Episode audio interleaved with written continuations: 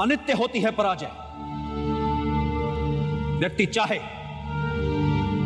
तो फिर से प्रयास कर सकता है विजय के लिए।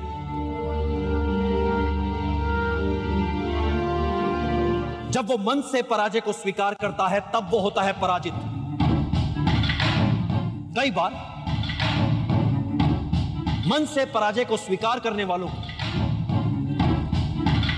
हार से हताश होने वालों इस बात का पता ही नहीं होता कि जब उन्होंने साहस छोड़ा, तब वो विजय के कितने निकट थे। हर पराजय विजय यात्रा के मार्ग में आने वाली एक अनुभव मात्र होती है। ऐसा अनुभव जो हमें कुछ और सिखाता है। हमारी कमियाँ हमें बताता है। हमें विजय के और निकट ले जाता है। इसलिए यवनों से मिली पराजय को भुला दीजिए। आइए मिलकर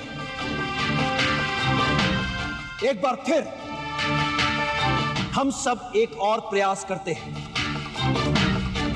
मिलकर किया हुआ प्रयास कभी व्यर्थ नहीं जाता। असफलता से सीखना आवश्यक होता है, चंद्रगुप्त।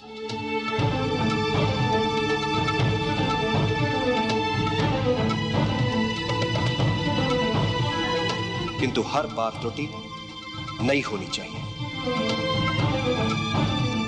यदि तुम त्रुटि दोहरा रहे हो तो समझ लो कि कोई चूक अवश्य हो रही है। असफलताओं जीवन में बड़ा महत्व होता है। ये तुम्हें विनम्र बनाती है।